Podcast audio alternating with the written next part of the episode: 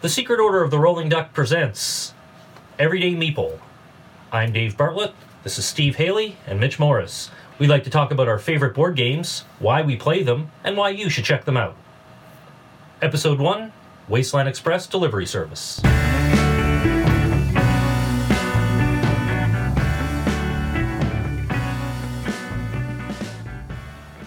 All right, cool. Um, today we're talking about uh, Wasteland Express Delivery Service, a game from uh, Pandasaurus, designed by Matt Riddle, Ben Pinchback, uh, Jonathan Gilmour, and it's a, it plays one to five. It's a pick up and uh, deliver game primarily, uh, and it's a ton of fun. We just finished playing it, and we want to share with everybody why we like it so much.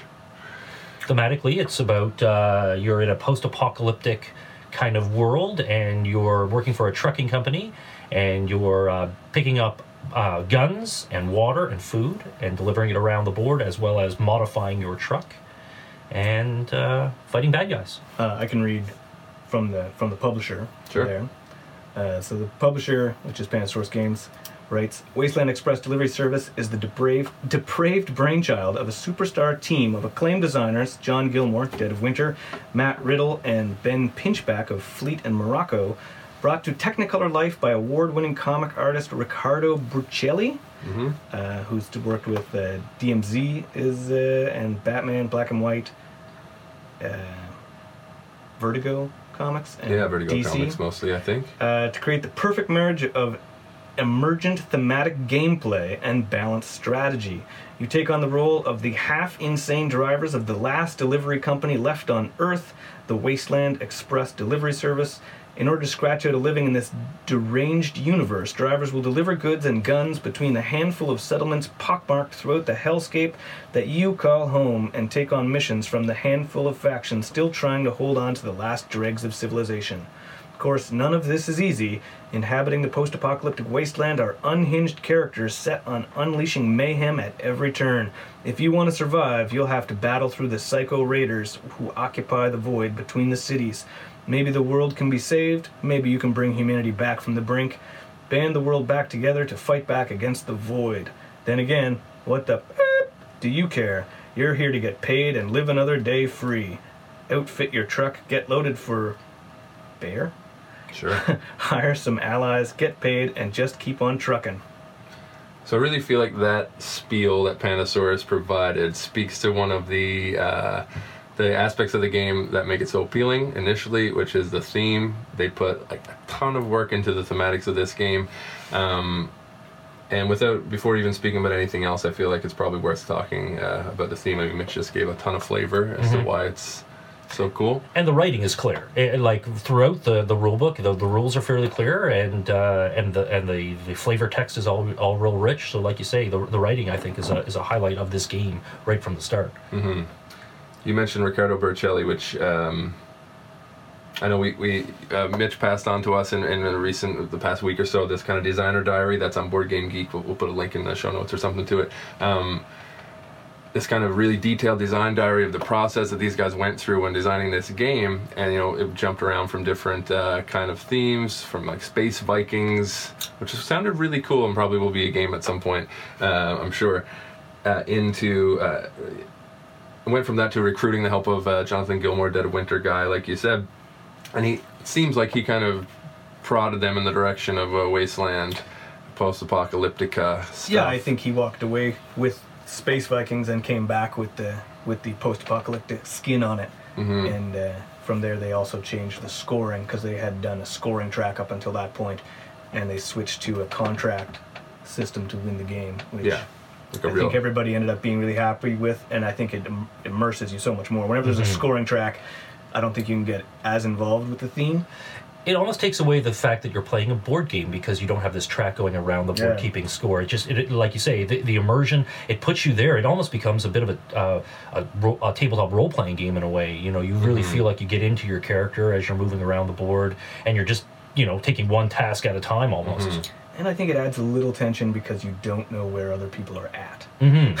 It was a really good call removing the Euro uh, victory point track from Yeah, this game. absolutely. Um, and you know, my understanding is that Matt Riddle, Ben Pitchbacker, Euro guys haven't played any of their other games, um, but it would really detract from the theme if we were oh saying oh just made a delivery that's uh, five victory points count around the board. Oh I just defeated a raider that's another that's five victory points for you Dave. Oh where are you at in victory points Mitch? Oh we're supposed to... anyway it would just like detract from the kind of immersion that this game provides. I think the uh, one of the things that works for that type of system is is balancing, right? Because you can always find a way to balance how everybody's playing, uh, and I'm I'm shocked at how well balanced this is for how uh, massive it seems to be Mhm. for for what you can do, and like every game we've played has been. You know, maybe it's another 45 minutes till somebody else can win, but everybody feels close, you know? Like, Right. rarely and even if you feel like you're really far behind you feel like "Ah, i'd like to play for another hour and a half because i think i can catch up right yeah and I, and I think that you you brought up a really good point as as well um, not only balanced and and uh, the la- not the last game we played but the game before that we were all all four players were within a turn or two uh, of winning but I like the fact again going back to the victory point thing that um, when someone starts laying down their stamps, you have to get three stamps to win the game. And when someone puts down their first stamp, you're thinking, okay, well, it's your priority first first, class contracts That's right. know? Priority first class contracts. You have to f- fulfill three of those in the game, and once you start, once people start putting down their second stamp, it seems like the game just really picks up.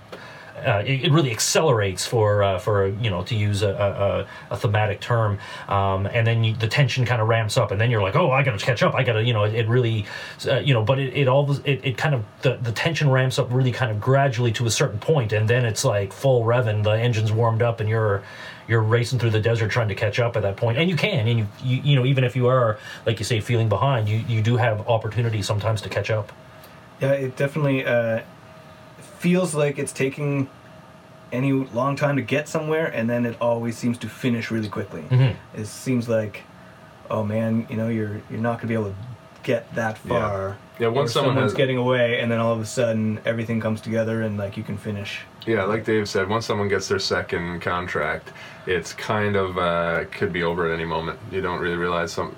It feels that way. And I think the the action selection. So uh, when you're playing, you have uh, basically a dashboard for your truck, and you have uh, it's an action selection board where each round you have five uh, tokens that you can slide to do particular actions. And this, I think, really does the work of balancing the game, uh, where you can't. You have to manage what you're able to do in this round and you can't do too much during that round to get ahead. So you can't. You have to really watch what's going on, and if you screw that up, uh, it hurts. Uh, but like like I was just saying as I was finishing this game, where the bonus action, where you have to actually stop for some of the big ones and do a full round action in order to to finish, that really slows things down. So everybody does have a chance to to maybe catch up if you're getting ahead. Uh, and just only being able to deliver twice or the outpost twice or sell once uh, really does a good job of keeping everybody close. and the visual aspect of these dashboards too i mean really kind of teach you to get the game That's the other thing I'd love to say right there too, where the art uh, by Ricardo, uh, he didn't do all of the graphic design stuff. He did the pretty, and it's fantastic, and it's great. And the uh, there's one of the guys, Jason Kingsley, who did the graphic design, and I think there was a few others. Uh, that is, I think, just as important as as the main art because uh, just the way everything ties together, the way everything has the disheveled look, and uh, is very clear. Like so many games that have this much iconography can get confusing. In this game, where the learning curve is pretty steep, uh, our first game was about three hours from from out of the box uh, to finishing, and uh, who is it? The Watch It Played uh, video where they have Yeah, yeah. a QR code on the box to go straight to that video. That video explains, it basically downloads the information straight in your head. So then to pass that on, uh, you you you know the setup like you've played it several times just from watching that video, and then it's just referencing the rule book to get everything straight as you play. I, I think it should be noted that just to be uh, upfront, this is like our first time doing this kind of podcast. That we are not going to be talking in uh, ex- extreme detail about how to play uh, all the components of this game. That you can go watch the how it's played that, that Mitch just mentioned. Uh, and I think it's really, we just want to give our take on why we like it so much. We might ramble a little bit. Um, I would like to steer it back into like kind of like areas to, uh, we started talking about theme without really. Uh, you gave the big spiel at the beginning that Pandasaurus provided, but the theme uh, is is all over this game. You talked about the action boards. You talked about Ricardo's art. That was uh, Um, what I was just saying too with the graphic design. The graphic design put that together. You know, like that's Yeah. that's where it all. I think the Jason Kingsley and and whatever else was on the team pulled that theme together and made all of that work uh, really well. totally. Yeah. Outside of the thematic bits, yeah, absolutely. Yeah, if you're at all Built it from interested yeah. in uh, you know post-apocalyptic wasteland uh, stuff, if you play games like Fallout, if you like Mad Max movies, if you you know there's post-apocalyptic kind of stuff everywhere uh, today. But if you're interested in like this is this is the kind of game for you. I, I skimmed the rulebook last night. I was telling you guys earlier. Uh, and it actually made the game we just played a lot more interesting for me. I was reading in the rulebook about the various factions. Uh, you can take jobs in this game from three different uh, main factions in the Wasteland. You can take from the Archivists, uh, which are these kind of old school uh, group of people who want to return the world to its previous state with old technology uh, and things like that. And then their missions are as such. Maybe they're look, like looking for certain things. Um, the New Republic Army were this kind of fascist military group that kind of dominated the wasteland and uh, until some sort of an important battle at like a Silo 16 or Silo 42 or whatever, uh, kind of put them in their place and they backed off. So the wasteland does not like doesn't feel their presence anymore. Then you have this really cool, my favorite faction, the Oracles of Ceres, who blame humanity for its the downfall uh, that, that got everyone to this point in this wasteland, and they're trying to take things back to a more like Mother Nature kind of kind of place, and to do so, they're making these presumably human sacrifices. And their missions are, are really interesting. Have you going on kind of vision quests and doing strange chickens. things? They could have been sacrificing chickens. They could be sacrificing chickens. Yeah. But but you know that all sounds really really dark, and you would uh, almost expect a really dark theme from a post-apocalyptic game. But the great thing about this game, compared to another kind of post-apocalyptic theme game that I've been playing called Saltlands recently, is that that one is really really um, uh, stressful because you're just trying to survive. This one here has a really kind of black humor. There's a lightheartedness, um, both from the color colorfulness of the tiles and the, and the graphic novel kind of look for it, but there, there's a sense of humor in the writing. And even though it's kind of got this darkness, there's something kind of really kind of smoky and the bandit kind of uh, fun, uh, not really camaraderie, but like a like a like um like a uh, what's the word I'm looking for? That that kind of um, uh, friendly competition, I, I guess. You know, and while there's some dark stuff going on with these raiders and things, uh, you never feel overwhelmed by this uh, crushing despair or anything. It the game is super super fun, and I think part of it is that lighthearted theme to it. Well, even looking at some of these raiders, which are hilarious art, um, there's some kind of uh, well, I want to call maybe like S and M or kind of like uh, masochistic kind of art going on. A lot of kind of hilarious looking dudes with chapless, Classic uh, '80s post-apocalypse. Yeah, that's a that's an art term, I think. nipple clamps and then and, and buttless chaps. Is that how you? What do you call those things? I think things? so. Don't Yeah, uh, I don't think chaps have butts ever. Okay. It's true though. Also, a, a- Good as much as I, you know, Pulp Fiction and that whole character of the Gimp kind of still disturbs me, but this is that guy. Yeah, there's a Skullmaster looks like a, a gimpy kind of slave. So yeah, there's some humor, there's some dark weirdness uh, to it all. It's all beautiful to look at. And there's still uh, great Euro stuff going on too, like the e- economic system where everything is is constantly changing based on the demand on the board. Where you you buy something, you sell something, Mm. the costs change. The well, the the price changes, not the mm. cost. And it's So, super easy to manage. super easy to manage. They they've built a, a nice dial where you just track your prices as oh, they Oh, come go. back to that. It's really easy to to adjust whenever you have to. Everything is Yeah, I, I think you could literally strip the theme from it. This could be about delivering mail in pastoral France, and the game would still work Oh, yeah. really well me- uh, mechanically. Um, bicycle couriers and Yeah, you could do that, and it could be a straight up Euro game. You could go back to the victory point tracker, and it would still work. I want to play Um, that game where you mod up your bicycle. Put a little rocket launcher on the back of your bicycle. You just get a uh, an, an ally that you, you can double on your bike. There you you can go. carry an extra package. um, be really friendly, but it would it just speaks to that those guys these guys are good game designers, and it Yeah, could yeah, work without the theme. The theme Yeah. is just this kind of added uh, cherry on top if you if you like this kind of thing for sure. and beyond the look and all like the game itself is fantastic but i think it, this should come up because we talked about the game uh, the design diary and i think the one thing that really has impressed us about this game is the way the game is packaged and you take it out of the box it sets up super easy like the components that everything goes in in the box comes out of the box and becomes your tabletop you know resource management thing. And, and the way the cards all stacked into each other um, you know they went they really really did go that extra mile with with storage, which speeds up. I think they were saying in the game design uh, uh, design diary that it used to take 40 minutes to set up this game, and they got it down because of the way it's packaged to five to eight minutes. Uh, they have a video. I don't know if I don't remember if this was Kickstarter or whatever, but whenever this was not yet out, uh, they had a video uh, where they were going to one of the cons, and they sh- it's just a video of, of him setting up and t- or tearing down. Uh, eight minutes out of the box shows how everything sets up, and Yeah, that was like early on. Uh, I was showing Steve this game when I'd first seen it uh, for for the art. I'd showed him this game and uh, what was the the metal uh, dungeon Oh crawling. right, right. Oh god, I uh, forget what that's called. Shoot, I wish I could yeah, remember that we'll right now. out, but but those are the two games. I was just like, this is my favorite art I've seen in games yet. Uh, just stands out so much, Yeah. and so does the one I can't remember, and I feel Yeah. terrible for not Uh, we'll, remembering we'll figure it out. Put it in the notes. Um, to, yeah, to speak to the game trays, And then this that, that game trays right there. is Yeah. like the gold standard in how a game should be packaged. I know it's not possible for every single game company to probably do it. Um, I just backed Gloomhaven uh, on Kickstarter. Just I got it a couple months ago, and that game has so much stuff. You need a com- you need an insert for it. I am being the chump that I am. Went and bought like an eighty dollar insert for that game. Took me forever to put it together. And it still doesn't pack in the box as nice as this game packs into the box. And I honestly feel like a lot of gamers, a lot of hobby gamers, um, like we're you know slowly becoming over the years, um, most would probably pay twenty dollars more to have quality like inserts in the game. Think of how much time you can be gaming and not setting up. Right there.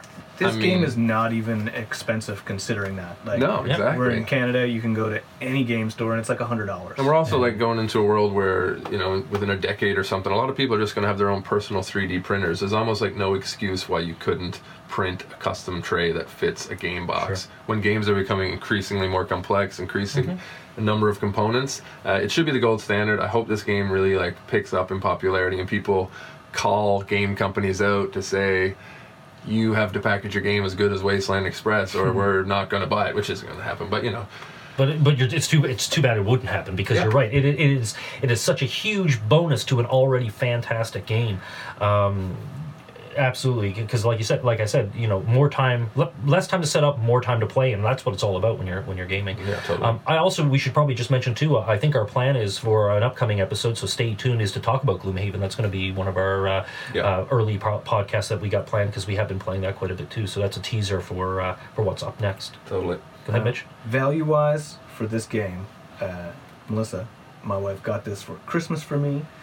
Uh, she she was gonna pick between this and Jamaica. She picked this because she knew I wouldn't buy it for myself because I tend to buy games that I, I think we'll all play, and she she loves the game, so automatically win win. Uh, but the way I look at value for games, uh, whoever you're playing with, on like spending a pint of beer, you can drink a pint of beer an hour. I st- I ha- haven't drank in a long time, so five dollars is the way I tend to do it. Five dollars per person per hour, and we've played this five times now since Christmas, which is Yeah. fantastic. And we've played with four, four, five, four, and three people. So I mean, it's already in that respect earned its money back Sure. uh, instantly. Like it's Yeah, oh, totally. Yeah. And I do something similar with games. Uh, I'm smirking because speaking of pints of beer, I like have to mention the fact that the first time I played this game, like two, three days after you got it for Christmas, uh, I came over and in a, in, in a in a moment of emotional panic, I, I spilled a quarter of a pint all over these beautiful components. Uh, You made a beer delivery to a few uh, Oh outposts there. man, I'm still sweating over it. I'm I'm, I'm re I'm, I'm having a traumatizing flashback of it happening again. Um, and that hurts. Anyone listening who uh, you know is protective over their games or doesn't like to see things get damaged that they, they love like this. That I wanted uh, to be able to say it was okay, but I couldn't say that till the next day. happy ending to the story. Hopefully, uh, I I contacted Pandasaurus, got this amazing customer service, a, a quick back and forth with uh, Nathan, and they're, they're sending out replacement parts. They're already in the mail. It's That- crazy. that is fantastic, I've offered right? to pay. I've offered uh, to do things. I promise I'm going to buy Dinosaur Island, which looks fantastic. Mm-hmm. Um, but yeah, great, This is- great this is, customer uh, service. uh, a quick thing with the whole board game world that we're we're I mean we've always been interested in board games. We're newish to to the new world of board games, and uh, it stuns me how fantastic the board game world is. Where these fantastic productions in my head. You know it's a it's a huge company. It has to be a huge company to produce something this fantastic. And it's like it's nathan and molly uh, who are Pandasaurus. And you know and, Yeah, and it happens so many times where it's Yeah. just oh wow that's got to be a huge company. And it's like it's one guy in his living room uh, just Yeah. putting out games and It's Mm. amazing. Uh, I, I want to bring up something too that you, you touched on that, that your wife Melissa, who's played a couple games of this with us, and uh, won and uh, their second game Yeah, won the Right, second yeah. game. Um, she she's a more casual gamer than us, but certainly enjoys games. Um, but That's- she is not that's mostly- intimidated. yeah, well, yeah, by I, this thi- game. I think that's the thing. She she's plays smaller, quicker games because she's intimidated by learning Mhm. uh, something that seems immense. So she put that aside. Uh, basically, this one she wanted to jump in before it got away from her. Mm-hmm. Where other games we go and learn, and then she doesn't want to come play with us because she doesn't want to have to learn while we already know. Right. Right. Because Yep. it's a big learning curve, Yep. and that that intimidates her. So this one she jumped in uh, as the first ga- play uh, and learned it, and and was you know just loved how once you get past that that initial curve, Right. The gameplay is so simple and everything is so intuitive and everything works so well. Visually laid out in front of you. Yeah. And because of the the action selection uh, stuff, I was immediately that night. I said, you know, this game you you love, like you can go play Scythe now because it's the s- same concept for action selection, and that the, as soon as you get past what things are, the gameplay is so simple, and your decisions, as as big as they are, are sort of one at a time. Right. Yeah. And uh, Y- yet, and I think Scythe is a simpler game. sure, and yet, but yet, in both cases, both Scythe and Not that she uh, needs a simpler game. She she kicks our butts at this game. She does, and, and in many games.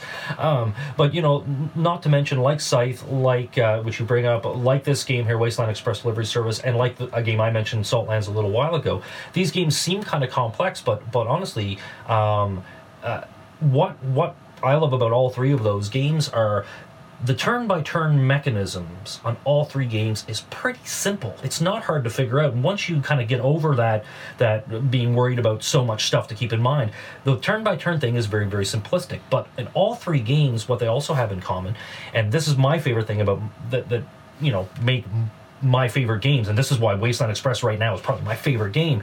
It's that it's simple to learn, but the strategy to win is constantly changing. It's constantly challenging you as a player against yourself, let alone you know, your competition of the other players. But I love those games where, you know, okay, now I got this game. Now, how do I win? How do I figure out the best strategy? And there's not one strategy. And I love those games where you can win a variety of different ways. And this is another example. and this one with with the the mods you can do to your truck and the different ways you can do stuff uh, you can from player to player you can put in more luck and less luck mm-hmm. just on how you want to play if you Sure. don't like as much luck then you you go and you buy the the shield the, the rad shield that protects you from the radiated squares you buy extra gunners you buy extra machine guns so the dice rolling's mitigated you can get rid of a lot of a lot of the luck not all of it because stuff changes there's an event every round Yeah. that, that changes how the world is working. There is uh, all of the demand tokens and sale tokens change at random. So there, there's always going to be random stuff, but you can mitigate a lot of that if if you're not, you know, someone who enjoys much luck. Hmm. Uh, like Robbie always plays with a rad shield, and I rarely do because Right. I, I'll just go through the space and you know, Push your luck in push my luck, and take damage okay. if I want, and it just it just adds. I mean, I figure the driver I'm playing, he's like, eh, he doesn't want to do that. He's just Yeah. gonna go. I'm not gonna put a shield on. I'm gonna drive Yeah. through this muck. Uh, and it's a, it's an awesome point. Uh, there is a lot of luck in this game, but I think kind of what makes it a strategic game, still like a casual game for the most part. Once you get over the little hump, um, but the built-in luck is there. Like you said, the event cards and the the market can change and random kind of demand tokens can come out or whatever. Um, but you can waste your turn if you're not good at this Yeah. game, Oh, which I yeah. think is what will make you win or lose. Like Right. if you you can you can make missteps, you can Yeah. uh, you can hop through a, ra- a, a radiated zone, which is just one move to get through, take the risk of, of getting damaged, uh, or you can take like a, a a four space move to go around it. But you need to like be able to process Mm-hmm. uh, a few turns ahead to be like, should I go through? that? Should I take the risk, go through the rad zone to get to where I need to go, or should I take the long route? And you can end up wasting turns if Yeah. you're not playing well. And, and the more you play this game, the more you realize to win, especially every turn counts. Every turn. Counts. And that's where that, like I said, that learning curve, that strategy comes in. Like, you know, do I? Oh, I can go there, but you know what? If I do this first, maybe I'm better off. And that that's all just comes with experience. Uh, and that ends up being one of the negatives for the game, where uh, there is a huge gap when you teach a new player. Yeah. So if you've been playing and you want to bring in someone new, they're not going to win. There's just like if they win, it's all wow, you know, going to be Beginner's luck, lucky, maybe. lucky Yeah. for them because knowing how the game works, you have a Yeah. huge advantage for this, which is which is unfortunate. But I don't, I don't, you know, I don't think it's no. we're not going to bring in you know anybody that we know that we're going to play with is going to want to play the game and it'll be fine And and, and like that. we're going to bring them in to play that for the third game we're going to Yeah. play them maybe but Right. Well, there's a really cool quote on the design. I, I wrote it down. I'm not going to quote it directly, but I think it's from Matt. And I might be wrong about that. Uh, but he says something along the lines I think of Matt uh, and Ben are one person the way they they're the talked way they about so of it's do it. So yeah, I think you're maybe fine either or. Uh, they say that kind of the game mechanisms get out of the way in this game and, and the th- let you fully immerse in the theme. I think they're gonna say that because they've play tested this game probably like 300 times, and that's Yeah. exactly what happens. I'd say about halfway through your second game, that starts to happen, Right. and the mechanisms start start moving aside and feel less like mechanics in a game and more like part of what you're doing. So like picking your actions on your like your action card, which is designed like a pretty much like the cab in your truck, like control panel on a transport truck. Um, once you have the rules down, you stop thinking about the mechanics, and it really does feel Yeah. like you're driving a truck and you're upgrading, uh, putting mods in your truck, putting a trailer on a truck, your gun in your truck. Um, but yeah, that there is like a one game, a game and a half learning curve to get in. Yeah, and, and but I have to say one of the one of my favorite things about gaming is learning a new game and figuring out how this game is similar to other games I like or just dissimilar, what's new about it, and all this kind of stuff.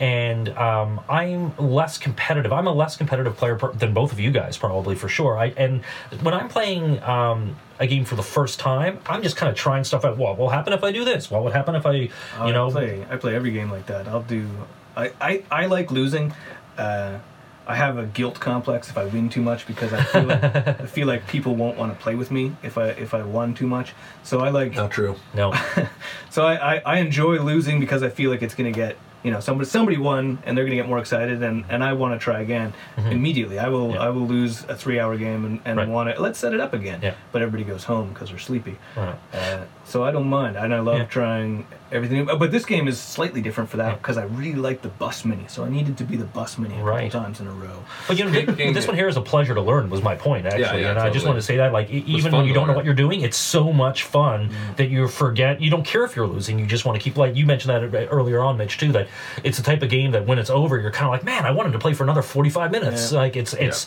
and it is a long game, but it, the time just flies. And once you get it down, it, it is true to the box time. Uh, You play about an hour and a half, maybe two hours with four or five. Yeah. Yeah. What, what was the We what was played a time for here? four-player game in an hour and a We half. did the other last four player game was an hour and a half. How Yeah. much? How long was the game this, This morning? one Uh, was pro- About an hour and a half. Yeah, about three an hour and a players. half. Yeah, yeah, and we were kind of, you know, Lollygagging. lollygagging a little bit too, and Um, Mitch mentioned, uh, mentioned um, minis a second ago. He loves the bus mini, and I think it's worth pointing out the that minis are uh, great. you know, like a lot of modern games coming out these days, the components in this game. Uh, we spoke to the action cards a little bit, and the the trays, the the the trays for the box, uh, but the actual components, the the truck miniatures are just so awesomely detailed. The Raider trucks have little. Uh, you can just look online. Have little uh, cabs in the back that you put the resources in. They Even fit the in resources there. are sculpted. The resources Yeah, the are sculpted. These really little great. food crates, Instead these little weapon crates, cubes. um, the water barrels, uh, the Uh, the scrap, the currency in the game is all kind of composed of different scrap uh, leftover, kind of little uh, Washers and Washers pieces of metal and- punched The, out. the damage Yeah. tokens too are kind of cool. the damage tokens are cool. Yeah. The um, I have one. I have one complaint. The second complaint for the game. mm, Uh, there are six playable characters, but only five sets of action selection cogs. Uh, it's the only thing I feel like. Why did you skimp on that? yeah, And then it could It easily mean- be a six-player game. If somebody picks uh, one of the things, you just got to pull out something to find Yeah. another set of cogs because they.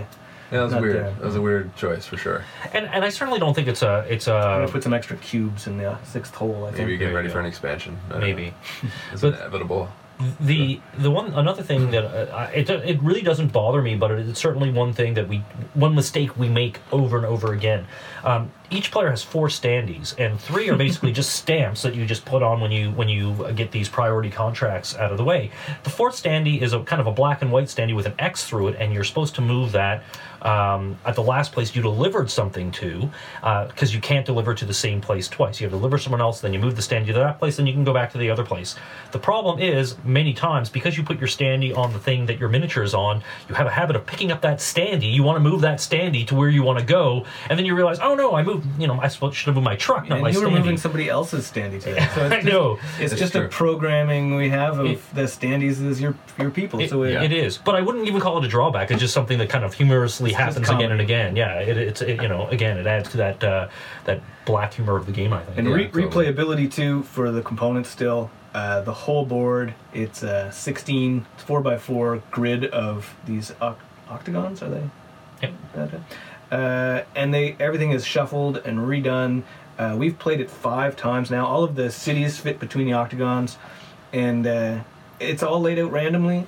So there is a, a series of eight campaigns, which we haven't even touched on because we just randomly set up the board and it feels different every time. We love campaigning.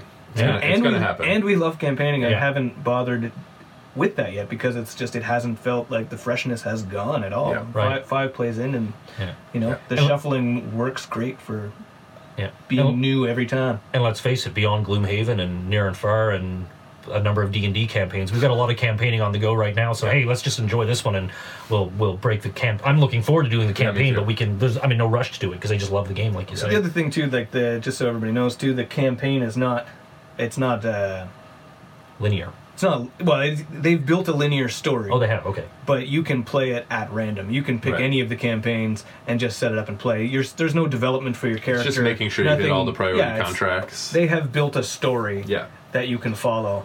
Which it's, is cool. It's not that you progress uh, through that And story. Yeah, you don't level up. No. And again, the game's thematic enough that uh, you can, you know, depending on how well you like to immerse yourself in a game and role play a little bit, you can create a role playing experience out of Sure. this game if you wanted. Yeah.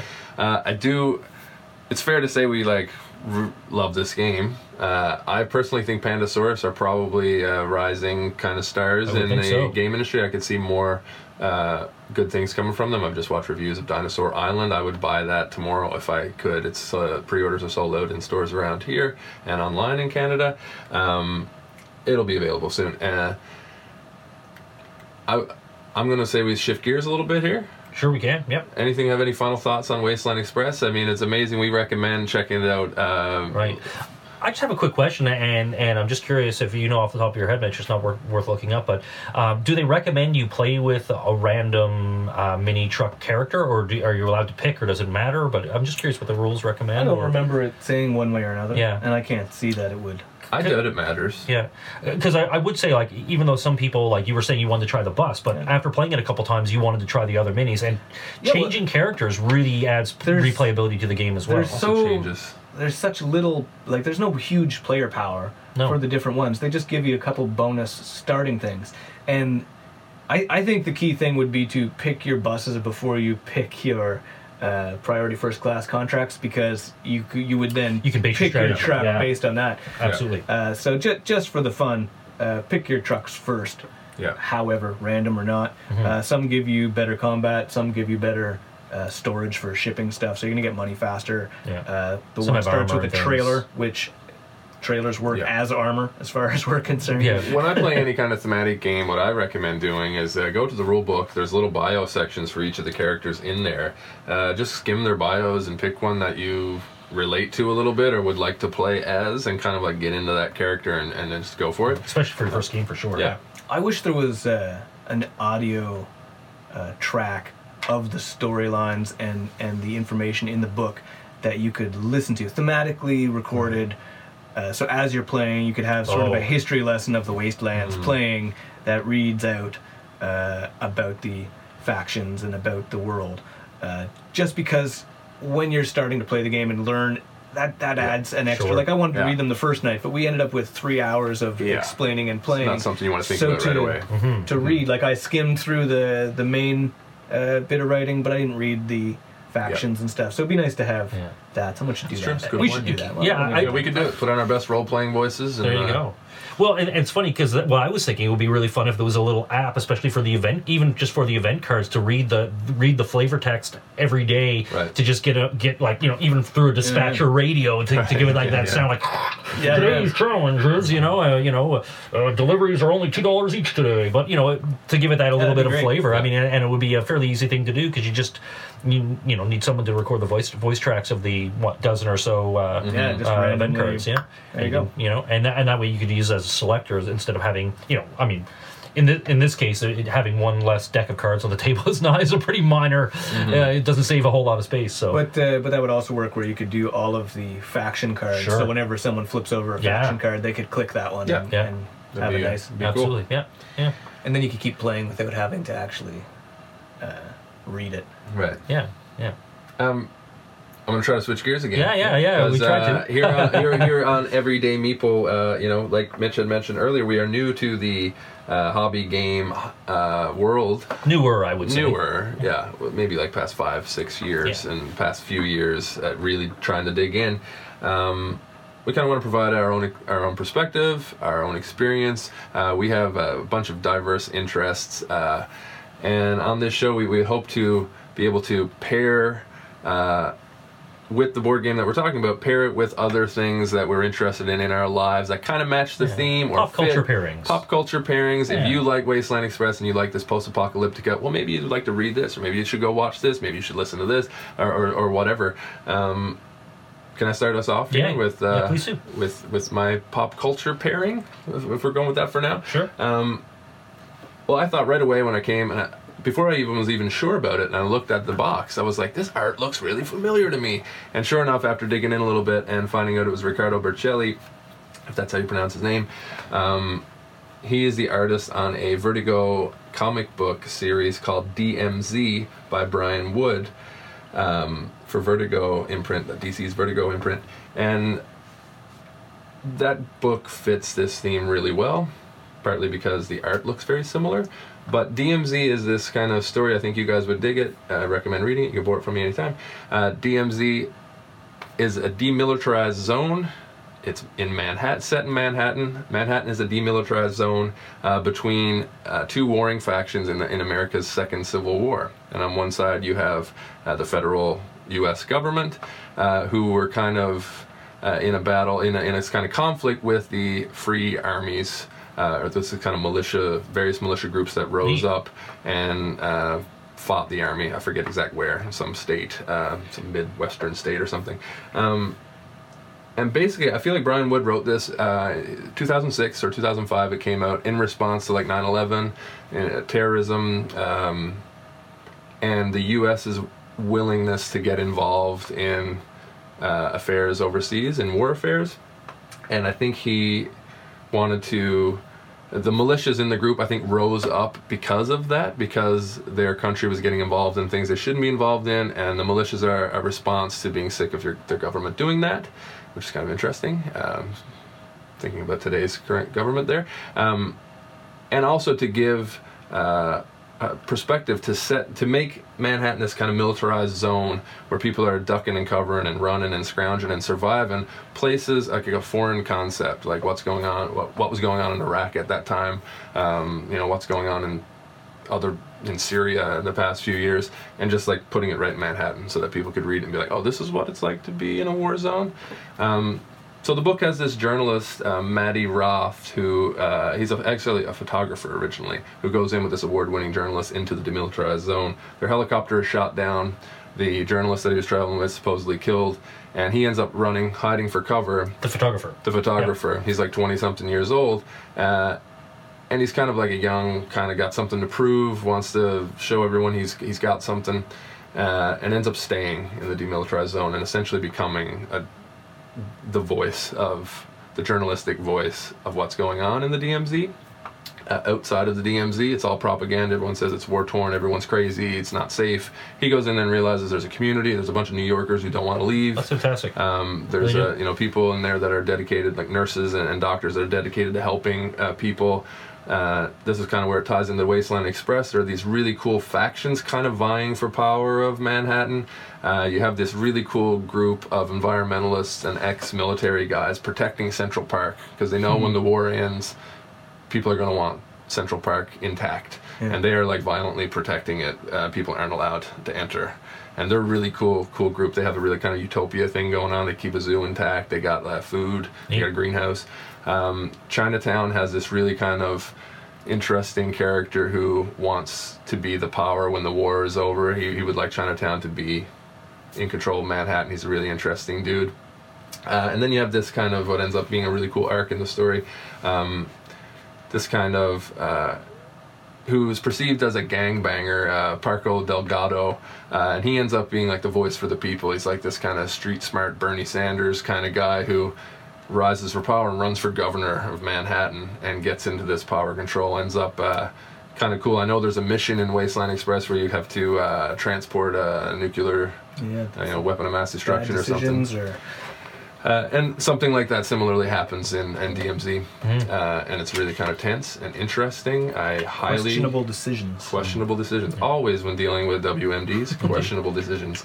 And the book the book is over now. The book has finished its The run. book is over, yeah. 72 issues, Oh, I think, from about 2005, 2012.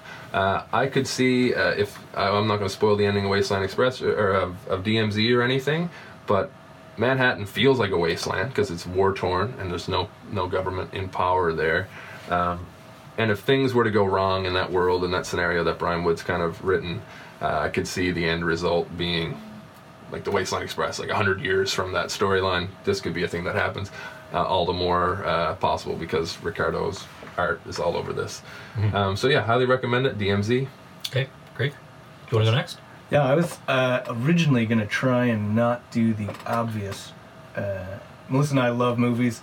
Uh, one of the reasons we were interested in this game, and I'm sure it's one of the decisions uh, she made, was based on we, we love Mad Max. It, it was too obvious. I wanted to try and find something else. so I was saying The Postman because because the whole movie is is about delivery. But uh, I went to watch it the other night and was just ah, it's long and boring. So and the I- Postman is what again? Like, uh, the Postman, uh, it is uh, the Kevin name is Costner. Kevin Kev- Costner. Kev Costner. Kevin Costner in a dystopian. Uh, it's not a wasteland either. A post-apocalypse uh, revives the postal service.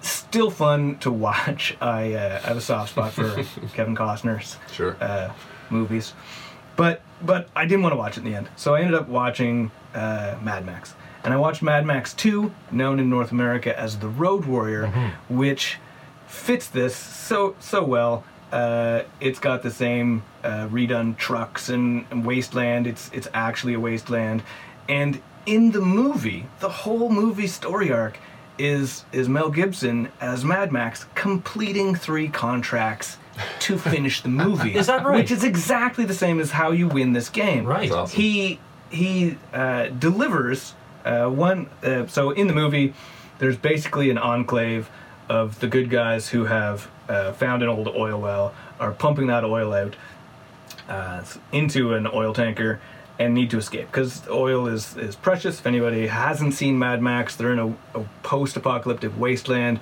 Uh, where fuel is the most precious thing to run their cars, which is ridiculous because they spend so much oil doing nothing in their cars, just running the gasoline, circling the enclave when they could just sit still and yell at them and save so much gas. But so there's a big, uh, the big bad guy who looks just like uh, is inspired by General Torque. uh, General Torque in this, Grand Lord Emperor Torque is Oh, the right. main bad guy in in this.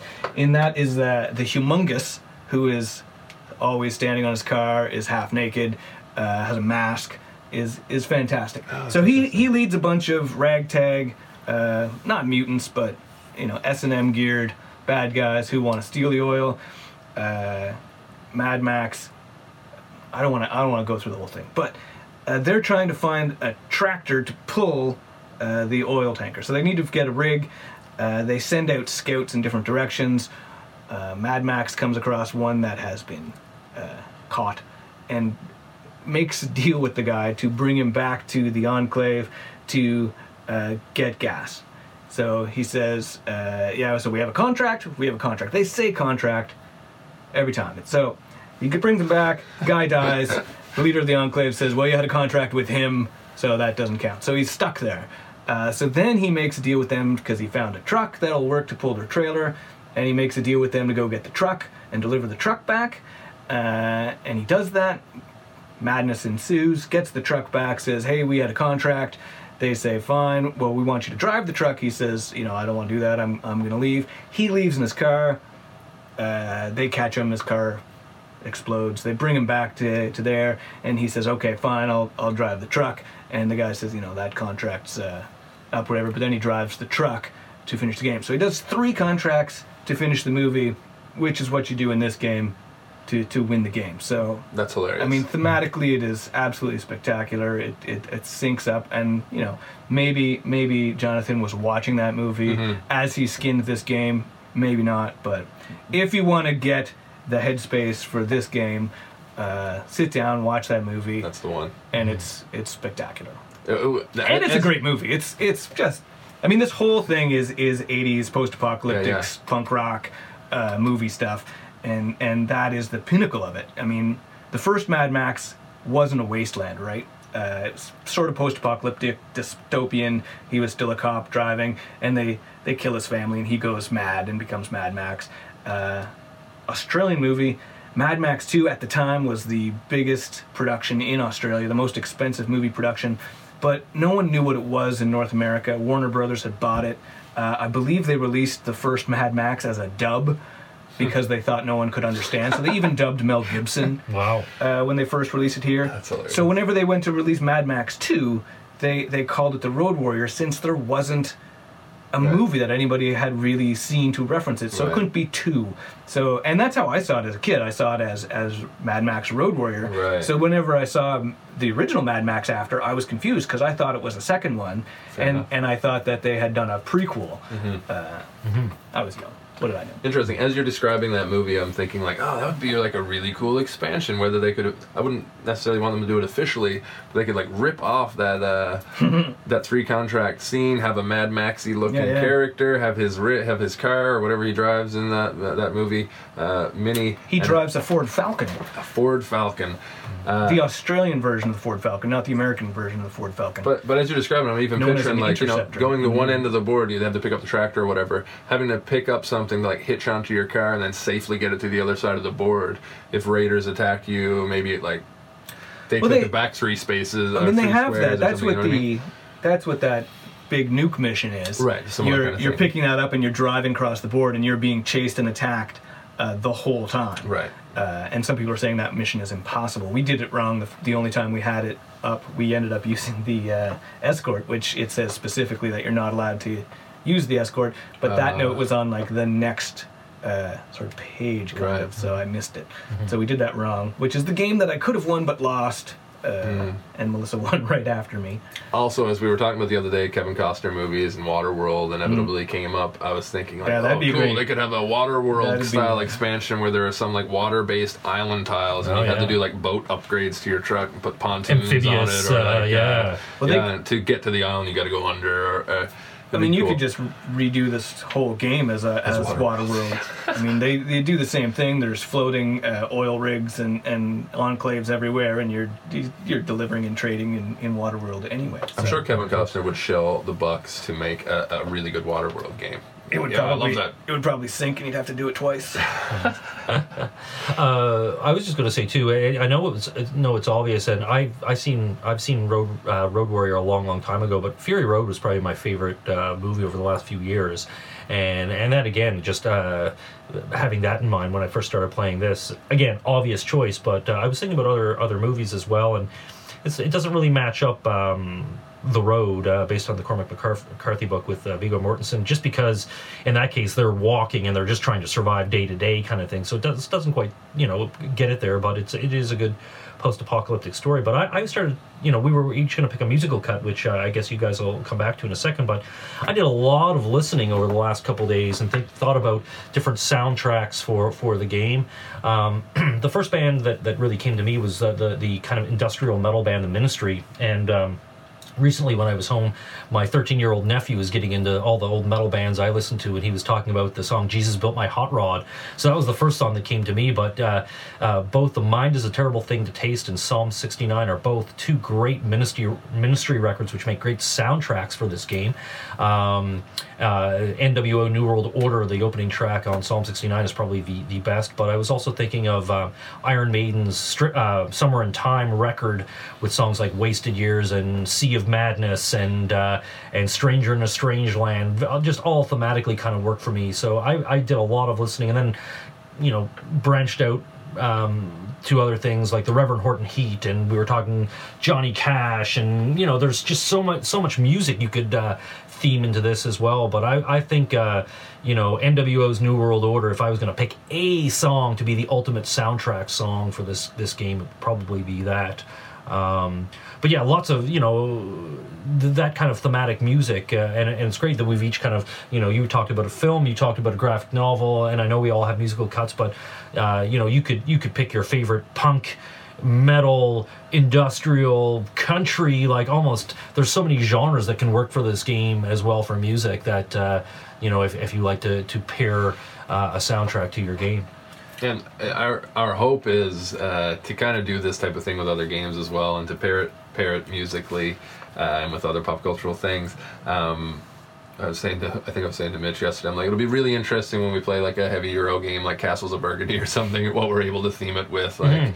just like uh, yeah, just fiddle music and Renaissance pastoral Yeah. paintings, maybe Fine dining, background music. farming. Farming. 101. Mm-hmm. Um, Monty Python's agrarian uh, so- sounds of the agrarian past. There's a there's an audio track on. See, that. I don't think it's fair. I haven't played Castles of Burgundy, and it might You're it right. might spark You might something speak to us in a, a million Exactly. other ways. I use Yeah. Castles of Burgundy as, as an example because it is something I want to play. It's uh, one of the yeah. Yeah. I'm I'm interested to see what I think of. But music is something that we're all interested in. We have kind of varying, a, a somewhat eclectic taste. You guys more eclectic than my own, I think. Um, with the hope of maybe like linking to like a playlist or, or some, Mhm. some some examples that you could that you could find. Dave Dave has given his. Uh, yours and Mitch's kind of have some similarities, so I'll jump into mine. I I didn't grow up with the punk rock uh, heavy experience uh, with music that you guys did necessarily. Um, and so uh, when I was thinking of a, of a song and I was just uh, thinking of lyrics, I I, I went with uh, "Give Me Shelter" by the Rolling Stones, which I believe is probably more of like a Vietnam commentary than anything. It's a great choice, like though. a 1969, 68 album, I think. Yeah, that Um, fits with Wasteland. Yeah, Totally, Like, that opening guitar riff is just perfect. The lyrics are actually really horrible. It's, it mentions children over and over again. It mentions murder and, and rape, and it's not. Uh, Okay, well, you're, you're losing me there. yeah, yeah, yeah, and it's not fun. It's like not a fun song. But the song, uh, th- th- like Dave was saying earlier, like that opening riff, uh, and this, this kind of like howling, like woo or whatever, um, just feels like like a, an ambient kind of backdrop for this, which was kind of the the tone I took. I kind of took it as like if the Wasteland Express was a television show, this would probably this could be a really cool. Yeah. The old uh, cassette, almost like Galaxy, Guardians of the Galaxy, the old cassette that's Right. still in that tape deck and's been there for This could 20 be like years. the title track theme song, where I think you guys maybe more went with like, what are these crazed truckers listening to in Yeah, the maybe. wasteland, which is cool too. Like I'm really happy. Uh, but yeah, um, um, what's the song I just mentioned again by the Give me shelter. Give me shelter.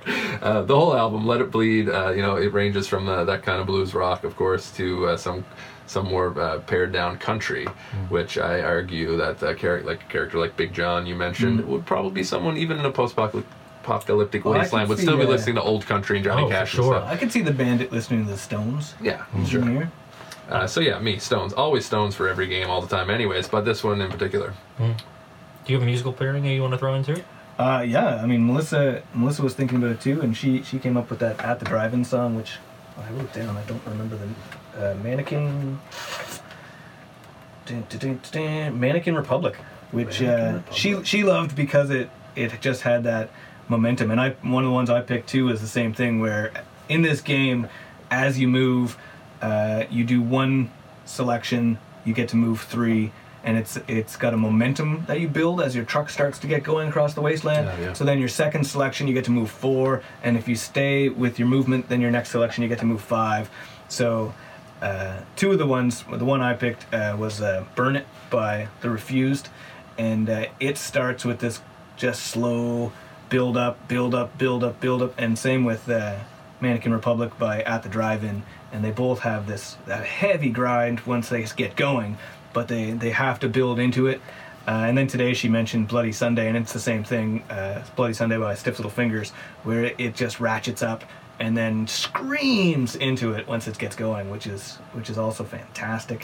First time I heard that song, and it was a very good scream. Yeah, best rock and roll scream of all time. Uh, and then and then for me, like any '80s punk rock is gonna fit, because just because of the theme, where it's it's that post-apocalyptic movies from the '80s, really. Uh, so you know, if you're listening to the Vandals, you're listening to Subhumans, you're listening to any of that, it's it's gonna get a good vibe on this game. Adrenaline overdose. My mother can't drive. Perfect.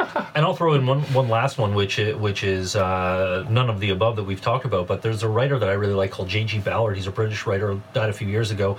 Um, one of his most famous books, Empire of the Sun, is a semi-autobiographical, which Spielberg made into a movie way back when. But um, of his fiction, um, Crash, which David Cronenberg made, made into a movie, kind of has a little bit of appeal with the the um, the cult of the automobile and the almost secularization of the automobile crash. It's the, the book is is is a, is is a really interesting read, way more than the movie. But a lot of his books are post-apocalyptic, but only slightly. And a lot of the times, it's like you know someone's stranded in an apartment building that's you know for security concerns it's closed down, and there's a mall and everything. No one has to leave the apartment building anymore, and society just breaks down. So if you're interested in kind of a di- more of a psychological, slow read of post-apocalyptic uh, breakdown of society, I hi- highly recommend J.G. Ballard as a as a writer as well. Um, uh, the what's the one but concrete island is a, is a good example and high rise is the one where he's stuck in the building crash is a good one um, and there's another one that i'm just trying to i just can't think of um, what it's called but uh, he, he's written dozens of books and, and most of them tend to be that kind of psychological post-apocalyptic breakdown of society's um, kind of themes so that kind of fits in as well Cool. we didn't even talk about the combat. It's combat. We didn't game. even talk about the combat. little bits No. of combat that just buzz along. yeah, Yeah. really simple Little dice throwing. There's lots of dice. Mm. Uh, there's so much stuff in this game. It's so fun. It has, you know, I don't want to get into a huge conversation about the game again, but it has a lot of things like if you like rolling dice, you get to roll dice. Right, If you yeah. like a cool action board, that's Tons awesome. of tons of Flipping cards to fight people, Yeah. kind of managing cards a little bit, having allies that you get to add to your building truck. your vehicle Building your vehicle is huge. Yeah. Um, and some neat kind of Euro mechanics fitting into this Ameritrash and kind of puzzling out your movement across the wasteland Mm-hmm. is, you know, where's that city? Where am I going? How do I get there? yep and, and How do I use these moves? You know? And if you want a good laugh, I, the the one um, uh, priority contract that's in every game is called the Blue Screen of Death, and it's you have to collect these computer chips for our Commodore 128, which is on its last leg. So anybody who grew up in the 80s with the Commodore computers, that's just an instant funny little thing that gets you laughing right out of the box. the chips are referred to as artifacts. Artifacts, Artifacts, yes, yes, yeah. they're computer chips for a 128. I guess they are artifacts, aren't they? Someone's here, and that's going to be the end of uh, this whole thing that we're calling uh, Everyday Meeple. Yeah, thanks for Uh, listening. Yeah, you can find some show notes online whenever this goes up to where it's going. We love this game, and uh, we'll catch you next time. Yep, next time. Not Talk, sure. to you, talk to you soon. Yeah, peace.